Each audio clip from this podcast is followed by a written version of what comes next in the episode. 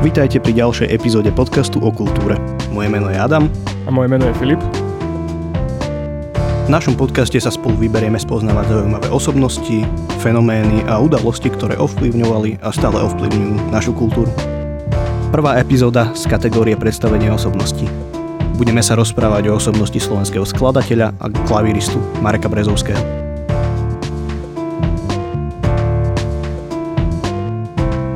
Vieš nám tak hneď z okraja povedať, že kto to vlastne bol, Marek Brezovský?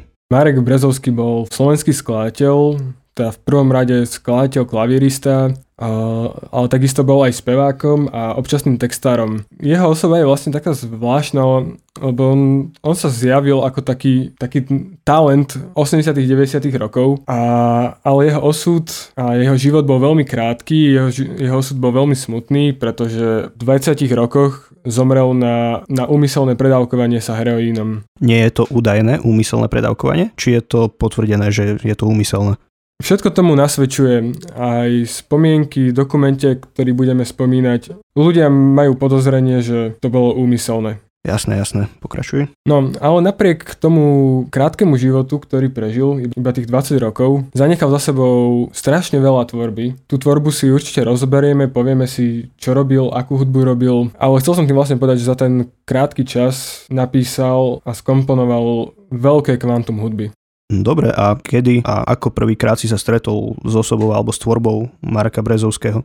No to je taká vlastne zvláštna náhoda. Hľadal som si nejaké dokumenty na internete, mal som chuť si pozrieť niečo, nejaký hudobný dokument a nejak som teda pozeral sa medzi tými filmami, vyhádzalo mi tam rôzne dokumenty, väčšinou také typu, ktoré ma veľmi nezajímali a zrazu mi tam vyskočil dokument, že hra na 4 filmy o Marekovi Brazovskom. Nepoznal som to meno, v živote som ho predtým nepočul, ale medzi všetkými tými filmami to bol, myslím, že jediný slovenský hudobný dokument, ktorý som ešte nevidel. A hovorím, že tak veď skúsim.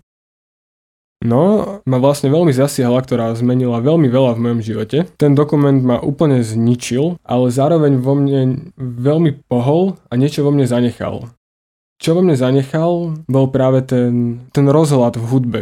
Ja som bol dovtedy taký veľmi zameraný len na jeden žáner, na jeden štýl. Stál som si za tým, že toto je dobré, toto ma baví, toto chcem robiť. A zrazu potom, ako som videl, čo všetko dokázal Marek, čomu všetkému sa dokázal venovať a aké to bolo skvelé to, čomu sa venoval, tak mi to otvorilo oči. Úplne som zmenil smer, akým sa chcem hudbe a umeniu venovať tak áno, on, on ovplyvnil veľa ľudí aj za svojho života a tento dokument, ako si spomínal, veľmi silný, poznám kvantum ľudí, ktorí ho ani nedopozerali, ja sa teda medzi nich radím, ani ja som ho nezhltol na jedno pozretie, myslím, že na dve. Áno, tak vieš nám aj trochu približiť, opísať e, jeho život?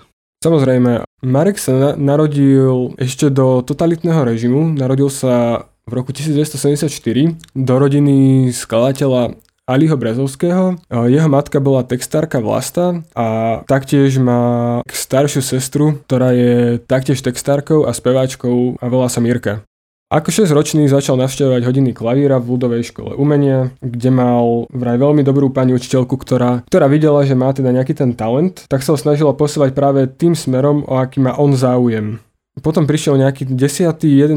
rok jeho života a mal prvú kapelu, ktorá sa volala Kamaráti a v tej kapele figuroval ako frontman, spevák a klavirista a vlastne už vtedy sa za, začalo o ňom hovoriť. Už, už sa začal dostávať do povedomia ako 10-11 ročný. Hm, pekne, takže mladá hviezda. No áno, mladá vychádzajúca hviezda. Ďalším a vlastne asi najdôležitejším obdobím v jeho živote bolo, keď v 14 rokoch prišiel na kon- konzervatórium v Bratislave. Tam hneď prvý deň spoznal svojho asi najbližšieho kamaráta, ktorý mu zostal až do konca života a ktorý vlastne ešte doteraz sa venuje popularizovaniu jeho mena a to je pán Oskar Róža. Ten sa mu stal teda priateľom, ale aj parťakom v hudbe a ako som teda povedala, zároveň aj človekom, ktorý, ktorý dostáva do povedomia tú jeho hudbu doteraz.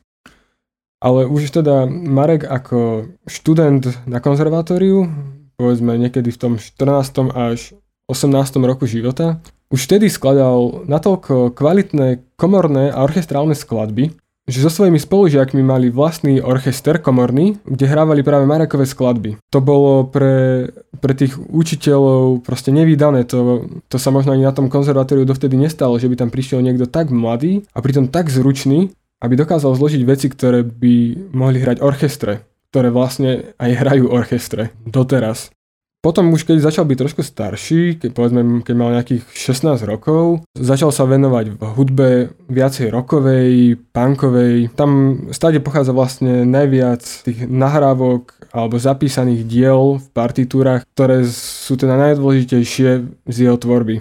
Už ak sa pomaly blížil teda jeho 20. rok, tak ešte v 93. napríklad nahral hudbu pre film, ktorý sa volal Muzikál a nejaký čas pred svojou smrťou nahral hudbu do predstavenia Pressburg Blood. Tu sa hovorí, že za toto divadelné predstavenie dostal peniaze, čo vraj bolo veľmi zle, lebo práve vraj za tie peniaze si kúpil tú poslednú dávku heroínu, ktorá ho vraj zabila teda v roku 94. Hmm, takže venoval sa teda aj klasickej hudbe, orchestrálnej na tom konzervatóriu aj rokovej. Vieš nám priblížiť aj inú hudbu, ktorej sa venoval, alebo nejaké zoskupenia, v ktorých pôsobil, alebo ľudí, s ktorými spolupracoval? Tak e, keď začínal tej svojej prvej hudobnej skupine Kamaráti, tak tam tá hudba išla do takého pobroku. Bola to samozrejme detská hudba, ale už, už vtedy zjavne dobre zložená, keďže hm, tá hudba mala dobré ohlasy a dostala sa do povedomia ľudí. Mm-hmm. Nemal tam nejaký vplyv aj jeho otec, Ali Brezovský? On, ak sa nemýlim, robil hudbu pre deti, alebo takú detskú hudbu. Verím, že ho otec určitým spôsobom usmerňoval, dá, ukazoval mu určite nejaké tie možno prvé kompozičné techniky, uh-huh. ale o, o tom ťažko povedať, do, do, akej, do akej miery práve jeho otec ovplyvnil, ovplyvnil tú Marekovú tvorbu. Uh-huh, jasne. Ako už bola teda spomenutá, tak skladal teda tú komornú orchestrálnu hudbu. To bolo teda v tých začiatkoch na konzervatóriu. Vlastne ešte zaujímavosťou je, že ten jeho veľmi dobrý kamarát Oskar Roža bol vlastne dirigentom celého orchestra, takže mali vlastne v triede aj priamo vlastného dirigenta. A potom prišlo teda obdobie toho jeho rebelstva, kedy bol ako pubertiak, alebo teda už, alebo teda tínedžer. Začal sa venovať art rockovej hudbe, punkovej hudbe, tá hardrocková hudba bola podľa mňa takým, takým vyjadrením práve toho, že robiť, robiť dobrú hudbu, ale robiť rokovú hudbu. Vtedy mal aj kapelu Ardem Trio, s ktorou nahral aj tri nahrávky v rámci slovenského rozhlasu, ktoré sú doteraz zachované a sú dohľadateľné na internete. Tam vlastne už začal hrávať s bas-gitaristom Marekom Minárikom, ktorého si ešte spomenieme neskôr pri projekte Hrana. A taktiež mal punkovú kapelu, ktorá sa volala Ava Navany, čo bol prostriedok na čistenie vani, teda Ava na vany. Keď sa bavíme o tomto punku, tak dôležité je spomenúť to, že bol vtedy kamarát aj aj s členmi kapely Slobodná Európa, ktorým sa objavil ako host na dvoch albumoch myslím, že dokopy na nejakých piatich piesniach sa objavil Marek ako host práve na klavíri. A potom teda nesmieme opomenúť aj tú filmovú a divadelnú hudbu, ktorú sme už spomenuli aj predtým. Tak teda ako môžeme vidieť, ten rozsah Marekovej tvorby je naozaj obrovský. A je množstvo partitúr, nejakých dem, ale aj nahratej hudby, ktorá ešte nebola vydaná. Podľa Oskara Rožu je materiálu tak veľa, že by z toho mohlo vzniknúť 10 platní, 5, 5 symfónií a 6 muzikálov. Mm-hmm. Takže proste obrovské kvantum ešte stále nespracovanej hudby. A teda musíme si povedať tú vec, že on počas života nevydal žiadny oficiálny album. Tak teda aj napriek tomu, že ako si spomínal, zomrel už pomerne dávno. Jeho meno začalo rezonovať pomerne nedávno, iba v poslednom desaťročí. Hm, spomínal si aj kapelu, alebo teda projekt Hrana. Mm-hmm. Myslím, že ja som sa prvýkrát s, s Marekom Brezovským stretol práve cez Hranu. Pravdepodobne som není jediný a dá sa teda spájať to jeho znovu objavenie práve s týmto projektom?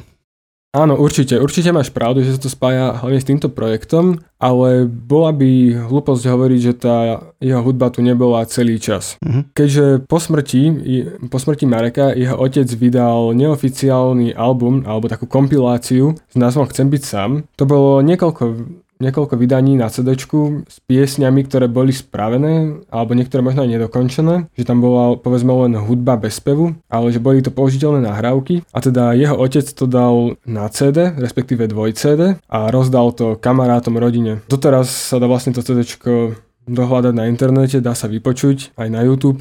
Dôležitým nositeľom práve Marekovej tvorby je práve Oskar Roža, ten jeho teda dlhodobý kamarát, a hudobný partner. On ešte v 99. vydal prvý album Hrana. Vtedy sa to ešte nebralo ako projekt ani nič, vtedy to bol proste album s názvom Hrana, kde teda vlastne prvýkrát boli viaceré skladby dorobené, nanovo nahraté, maximálne tak, že bol tam použitý Marekov hlas alebo pôvodný jeho klavír. Ale teda Oskar Roža ten album donahrával, on sám dospieval niektoré veci. A taktiež v roku 2004 potom vydal album s názvom Komorná hudba, kde práve dal dokopy komorný orchester, ktorý nahral jeho skladby. Ešte by som rád spomenul divadelnú hru Čajka, ktorá mala premiéru v roku 2000, kde vlastne na základe Marekových skladeb vytvorili predstavenie divadelné. Ale ako hovoríš, bolo viac menej celých skoro tých, skoro tých 20 rokov bolo viac menej ticho okolo Marekovho mena. Veľmi veľmi nebolo známe a až teda v roku 2010 príchodom projektu Hrana sa Marek začal dostávať znovu do povedomia. Vtedy začal prvýkrát Oskar Roža hľadať hudobníkov, s ktorými začal hrávať, začali cvičiť tie skladby, začali koncertovať a tento projekt podporili teda nielen koncerty, ale aj biografický film, ktorý som už teda spomínal na začiatku, cez ktorý som ja práve Mareka spoznal, film Hrana, 4 filmy o Marekovi Brezovskom, ktorí dokumentujú teda jeho život cez rozhovory s jeho najbližšími, plus cez nejaké raritné nahrávky z jeho vystupovania a z jeho života. Práve toto bol Rožov zámer, aby dostal do povedomia práve to dedičstvo hudobné, ktoré nám tu Marek zanechal a plánuje pracovať oveľa viac jeho hudby, vydať ju. Už pár skladeb vyšlo, ktoré sa zatiaľ neobjavili na žiadnom albume, odhraný a môžeme počuť, že Oscar s tým pracuje tak, aby, to, aby tá hudba znela moderne ale zároveň tam je stále počuť práve ten Marekov podpis. A projekt Hrana vlastne vystupuje doteraz, doteraz hrávajú, vždycky v nejakých rozličných, nejakom rozličnom zoskupení a taktiež, aj keď veľmi, veľmi raritne, bývajú aj koncerty práve komornej hudby, ktoré diriguje práve sám Oskar. Taktiež robieva v Banskej Štiavnici, v meste, kde teda Oskar Roža býva, robieva aj festival, ktorý sa volá Vietor, ktorý sa práve skladá z troch častí. A jeden večer sa premieta film, ďalší večer je koncert hraný a teda hranie jeho ardrockovej, progrokovej punkovej hudby a potom býva aj večer, kedy sa hrá práve tá jeho komorná hudba. Dobre, a vedel by si nám priblížiť ešte ten projekt Hrana? Už si spomínal, že Oskar Roža to teda v podstate vedie, má to pod palcom. Spájajú sa s tým aj nejaké iné známe mená? Možno nejakí ľudia, ktorí Mareka mali tu možnosť aj stretnúť a podobne?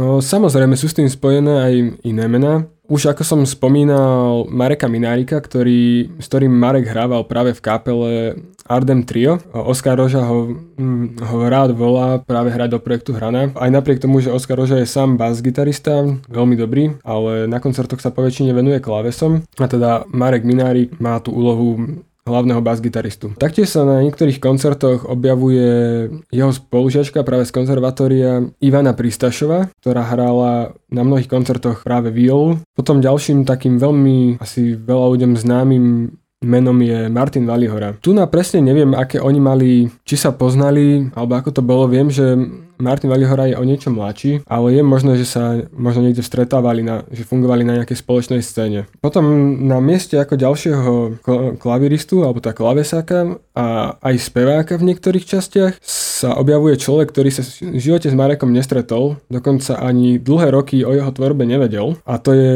Vladislav Slnko Šarisky. Možno niektorí z poslucháčov budú poznať projekt Talent Transport, kde práve Slnko figuruje ako, ako asi hlavný skladateľ, hlavný spevák a ako klavírista. Jedno meno, ktoré by som ešte rád spomenul, ktoré sa ale netýka hudby, ale je súčasťou predstavenia, je Marek Ormandík. Tento pán je vlastne maliar. Jeho úloha počas koncertov je tá, že on začne malovať hneď na začiatku obraz. Vždycky sa tie obla- obrazy líšia, aj napriek tomu, že majú veľmi podobnú charakteristiku. Je tam vidno ten jeho osobitný štýl, ktorý možno vidieť aj na tom prvom albume Hrany. No a tento človek teda maluje obraz počas celej tej hodiny a pol a počas poslednej piesne ho vždycky zamaluje na čierno. A ja to vnímam tak, že takisto to, ako sa tá hudba deje len v určitom čase, tak aj to jeho umenie, tá jeho malba sa deje taktiež len v tom určitom čase a tým zafarbením na čierno končí. To je moja osobná interpretácia.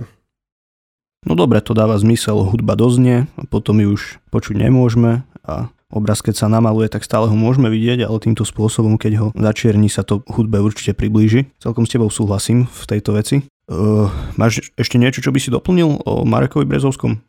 Ja by som vám dodal, že pre mňa dosť, dosť vlastne smutné sa na to pozerať už tohto pohľadu už o pomaly 30 rokov neskôr, že sme tu mali tak talentovaného človeka, ako bol Marek, ktorý sa dokázal venovať takému veľkému množstvu smerov v hudbe, že boh vie, či sme tu dovtedy niekoho takého mali. Ťažko povedať, aká hudba by ešte vnikla, keby zostal nažive dlhšie. Verím že, verím, že by bola skvelá, ale chcel by som týmto našich poslucháčov navnadiť na to, nech, nech si dobre vypočujú tú hudbu, nech ju skúsia počúvať naozaj, naozaj dopodrobná a skúšať, skúšať ho pochopiť, lebo tá jeho hudba bola naozaj dosť emocionálna a skúsiť sa do, do neho žiť. Potom, čo si človek pozrie ten dokument, tak vie v tom nájsť veľmi veľa spojitostí.